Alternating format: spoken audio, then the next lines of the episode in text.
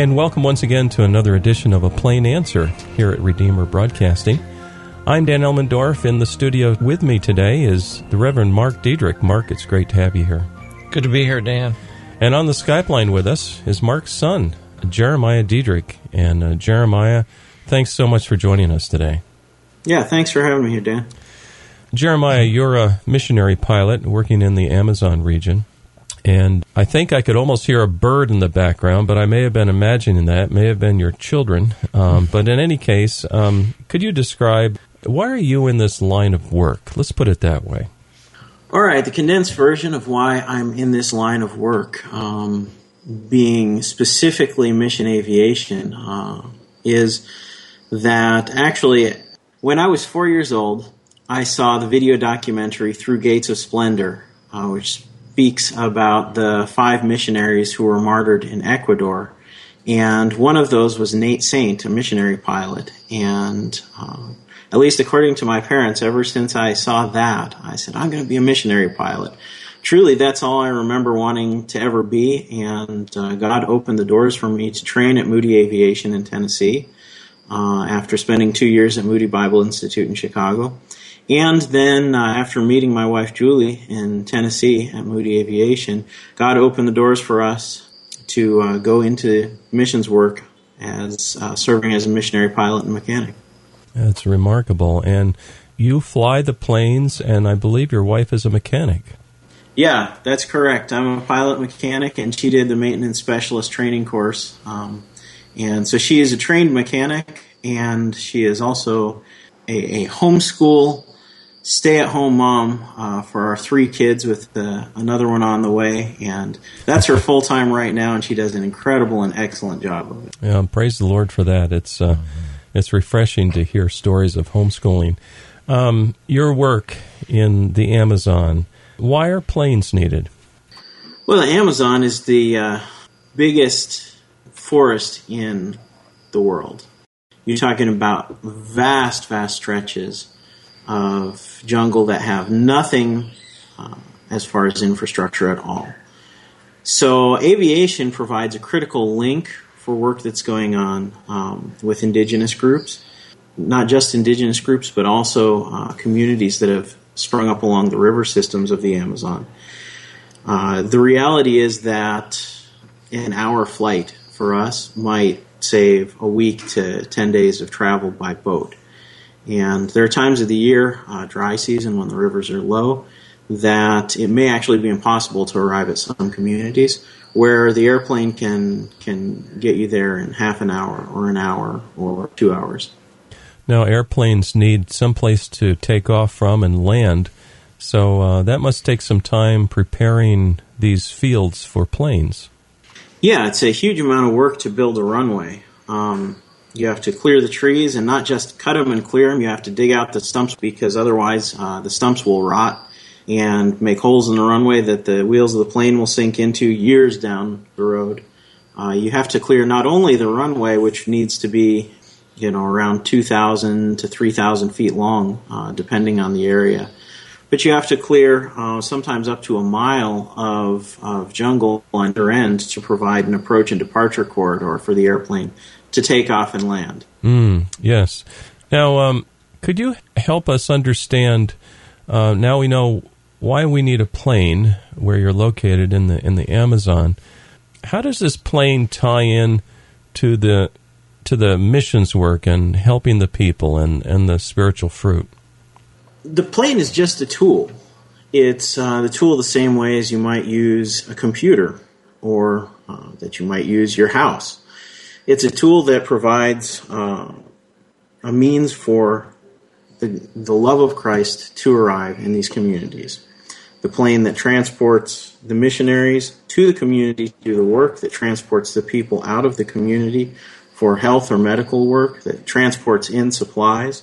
Um, oh, more and more, what we're doing is transporting indigenous families who are believers and who the local church is sending out to do training, theological training, Bible training at Bible schools located in uh, the cities and towns. And so we're just a tool to make um, make the work more possible, to make it go faster and make it more efficient.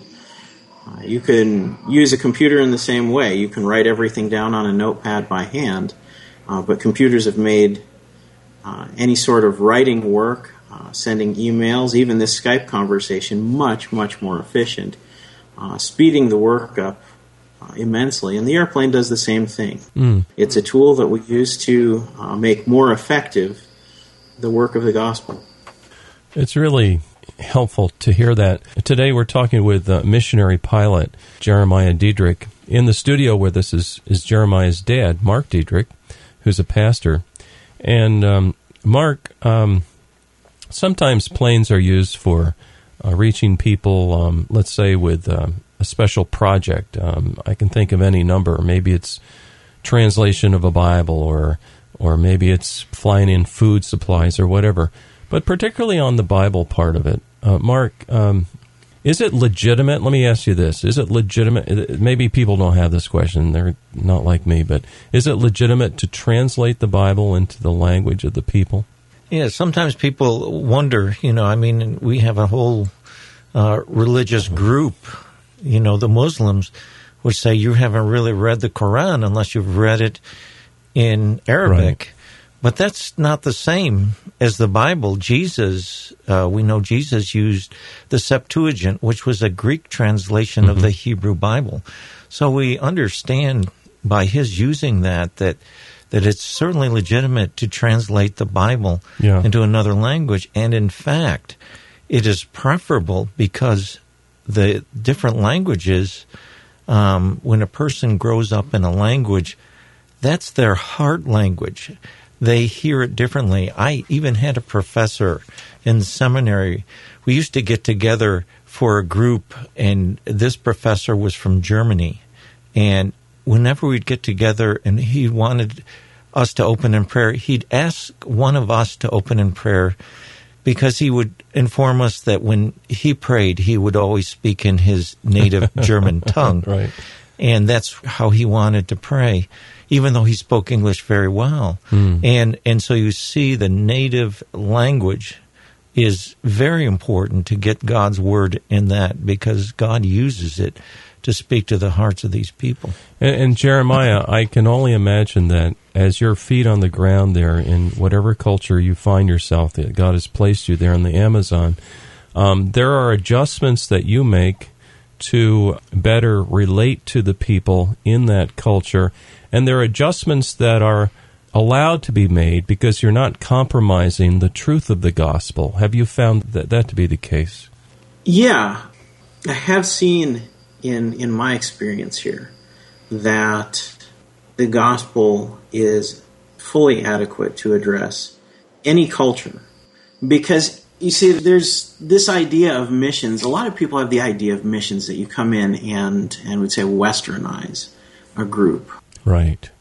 And if Christianity to you is is more of a cultural thing, if Christianity is simply a, a, a, cultural influence for you, then yes, as a missionary, you would come in and westernize a group, or you would Christianize them and change their culture. But when Christianity to you actually addresses the deepest and most profound issues of the heart uh, and deals with your relationship with your creator God and your salvation as as bought for you by Jesus Christ your Lord.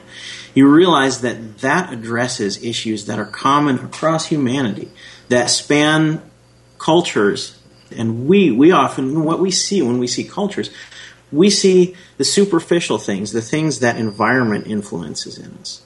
But when you get down to the core issues, um, the fears and dreams and motivations, uh, the desires and the needs at the deepest part of the human being as God has created us. And as we've been impacted by sin, that doesn't change across cultures. And the gospel is, is just as adequate to address that in a remote and what we would call primitive culture as it is in ours. And just as we see the need for our culture to be changed and moved and adapted and reformed by the gospel, these indigenous cultures are, are the same way, needing to be influenced and changed and renewed by the gospel. Hmm.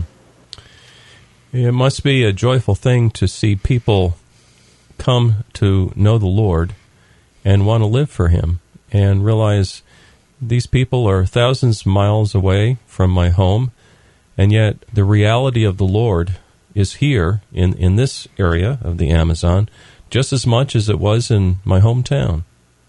Yeah, yeah, it's very true. Um, Christ is growing His church around the world, and uh, though we might not recognize it, um, at least until we train our eyes to see it, mm. because, like I said, we see the, the superficial, we see culture, we see environmental factors, we we don't see the deep issues of the heart, and we so often see Scripture through uh, our, our cultural filters, and so when you see it uh, coming through a different cultural filter, you sometimes, well, you know, that's that's different. I, I didn't expect to see that. You know, hold on a second.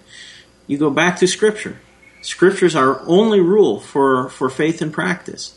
And you go back to Scripture and say, hey, does this come from Scripture? Does this uh, work faithfully with Scripture? Oh, yeah, it does. Oh, it looks different. Wow. I didn't realize my perspective on this was culturally influenced. Right. And so you see Christ growing his church and faithfully growing his church, and you see that when when a Christian arrives carrying the gospel, when a Christian arrives in a community that's never heard the name of Jesus Christ, the church has arrived. But then, as others believe in Christ and that church starts growing there, you start seeing uh, something different than you've seen before. Because you're seeing the church growing, but within a different cultural climate, a different uh, environmental context. But you still see the fundamental principles of God as our creator, of Christ as our redeemer, of us as sinners in need of the, the blood of Christ and faith alone for salvation. Mm-hmm. Now, you have some uh, practical things that you have to take care of yourself just in order to survive in the Amazon region. You and your wife and family need to eat and once in a while medical attention. You mentioned your wife is expecting. Um, probably some kind of a house, some kind of an arrangement to live. And uh, these are very practical, real needs in order to have a missionary like yourself on the ground. Um, do you ever find that you worry? Um, I tend to worry sometimes, or my wife may worry. Uh, lots of mamas worry about their kids getting hurt or bit by a snake or whatever. Uh, how do you, as a missionary, handle uh, the temptation to, to worry? Mm, that's a good one. Um, sometimes I don't handle it very well.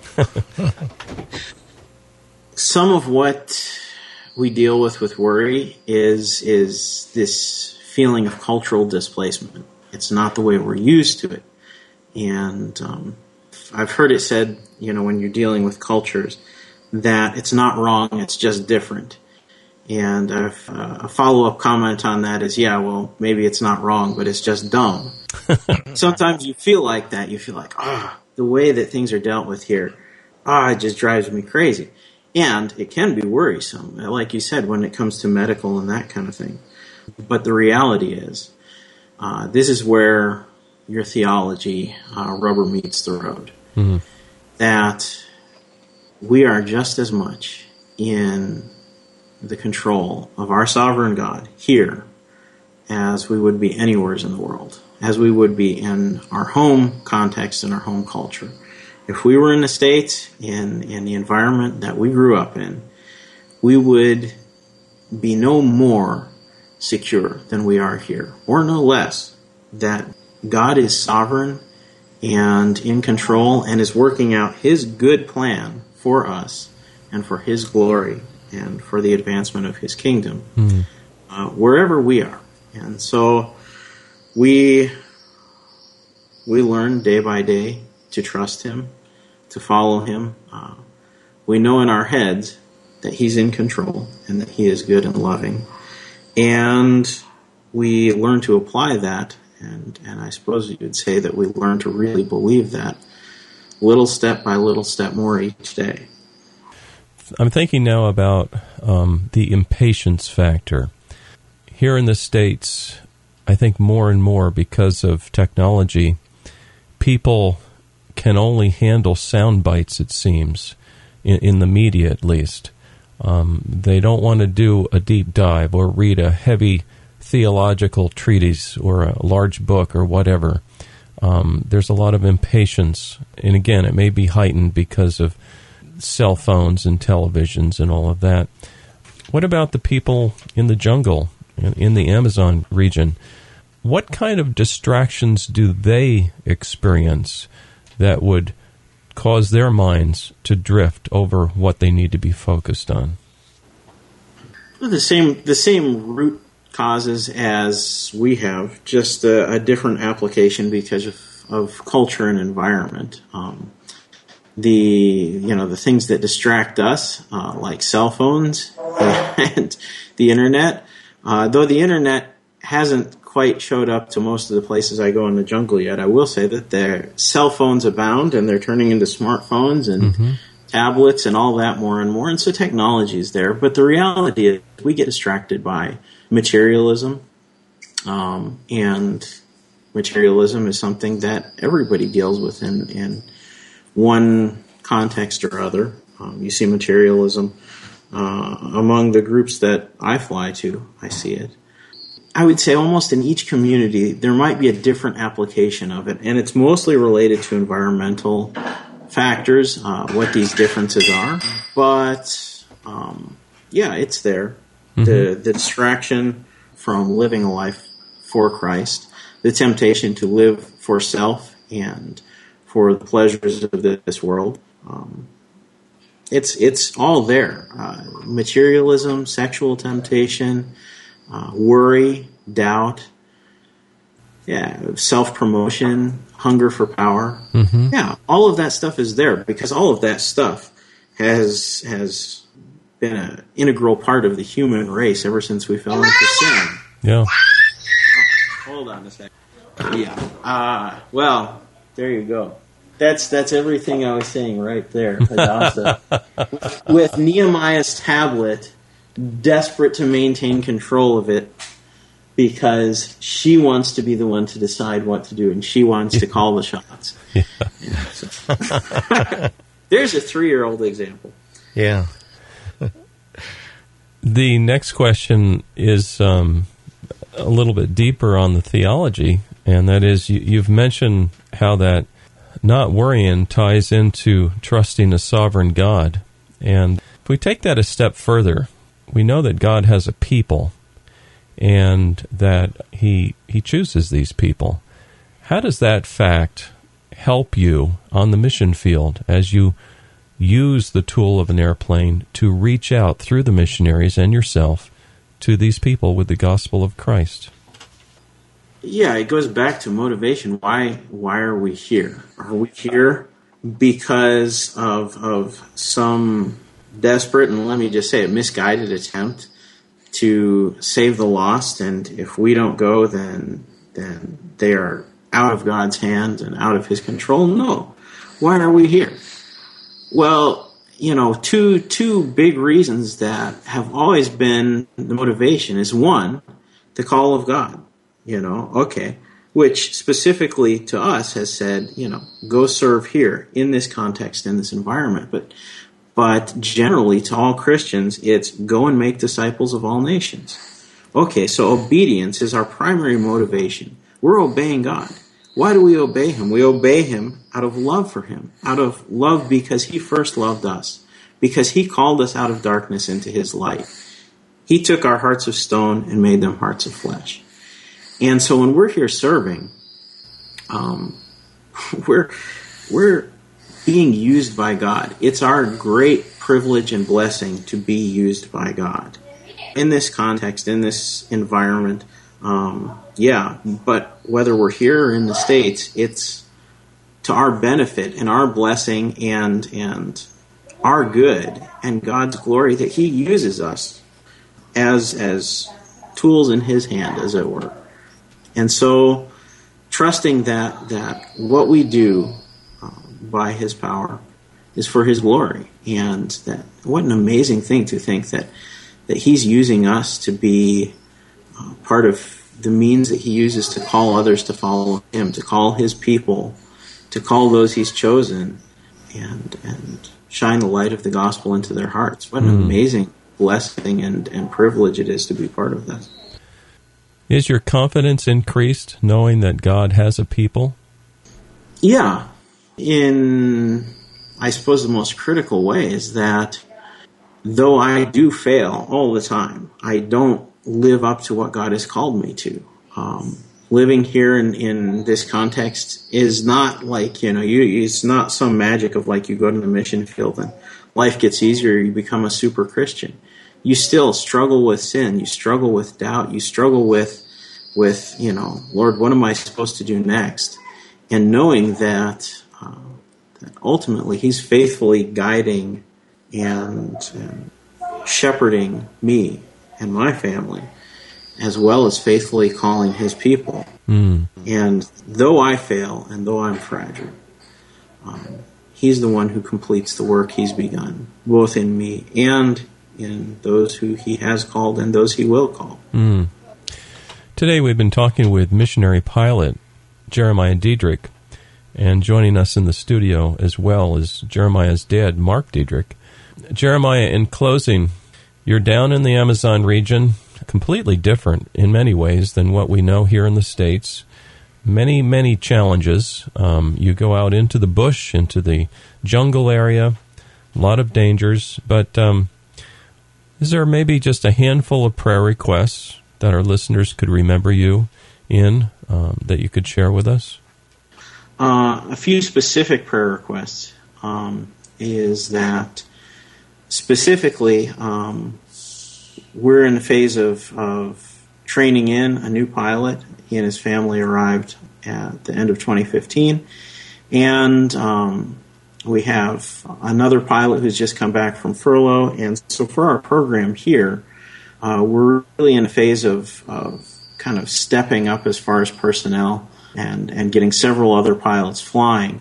And our goal with that is to be able to serve the local church better, to, mm. to uh, meet more of the needs and more of the flight requests that we've had to support uh, ministry of the local church and of missions working in this region.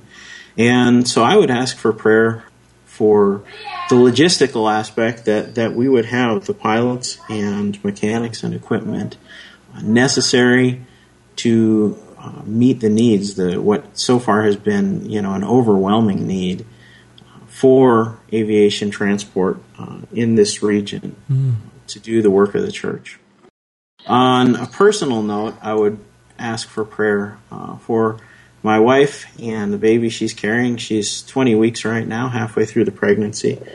Some of your listeners will have heard of Zika virus, uh, which has been going through South America at an alarmingly fast pace. Mm. And um, there's also dengue fever, uh, chikungunya virus, uh, and malaria, all of which are in this region that we are in here. And uh, so I would ask for prayer for protection for uh, my wife and for the baby during the next uh, 20 weeks of pregnancy, that they would avoid any of those sicknesses. Mm. ask for God's protection there. Amen. And for you yourself, Jeremiah, since you have already had malaria, right?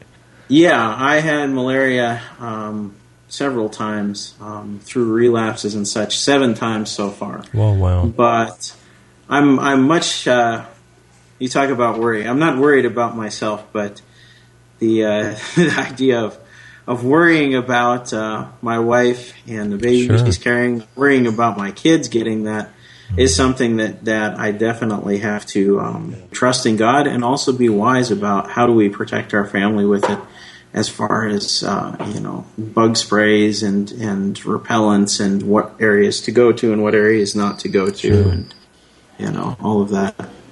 Well, thank you very much. That's helpful to our listeners. And um, if someone needs to reach you, they can do so through Redeemer Broadcasting, and we can pass along the the emails uh, that way. Today we've been talking with missionary pilot Jeremiah Diedrich, deep in the Amazon. Uh, Jeremiah, we want to thank you so very much for joining us today. Yeah, thank you, Dan. Thank you for the opportunity. In the studio with me has also been the Reverend Mark Diedrich. This entire episode is up on our website. Check it out. We're found at RedeemerBroadcasting.org. Please join us next week for another edition of A Plain Answer.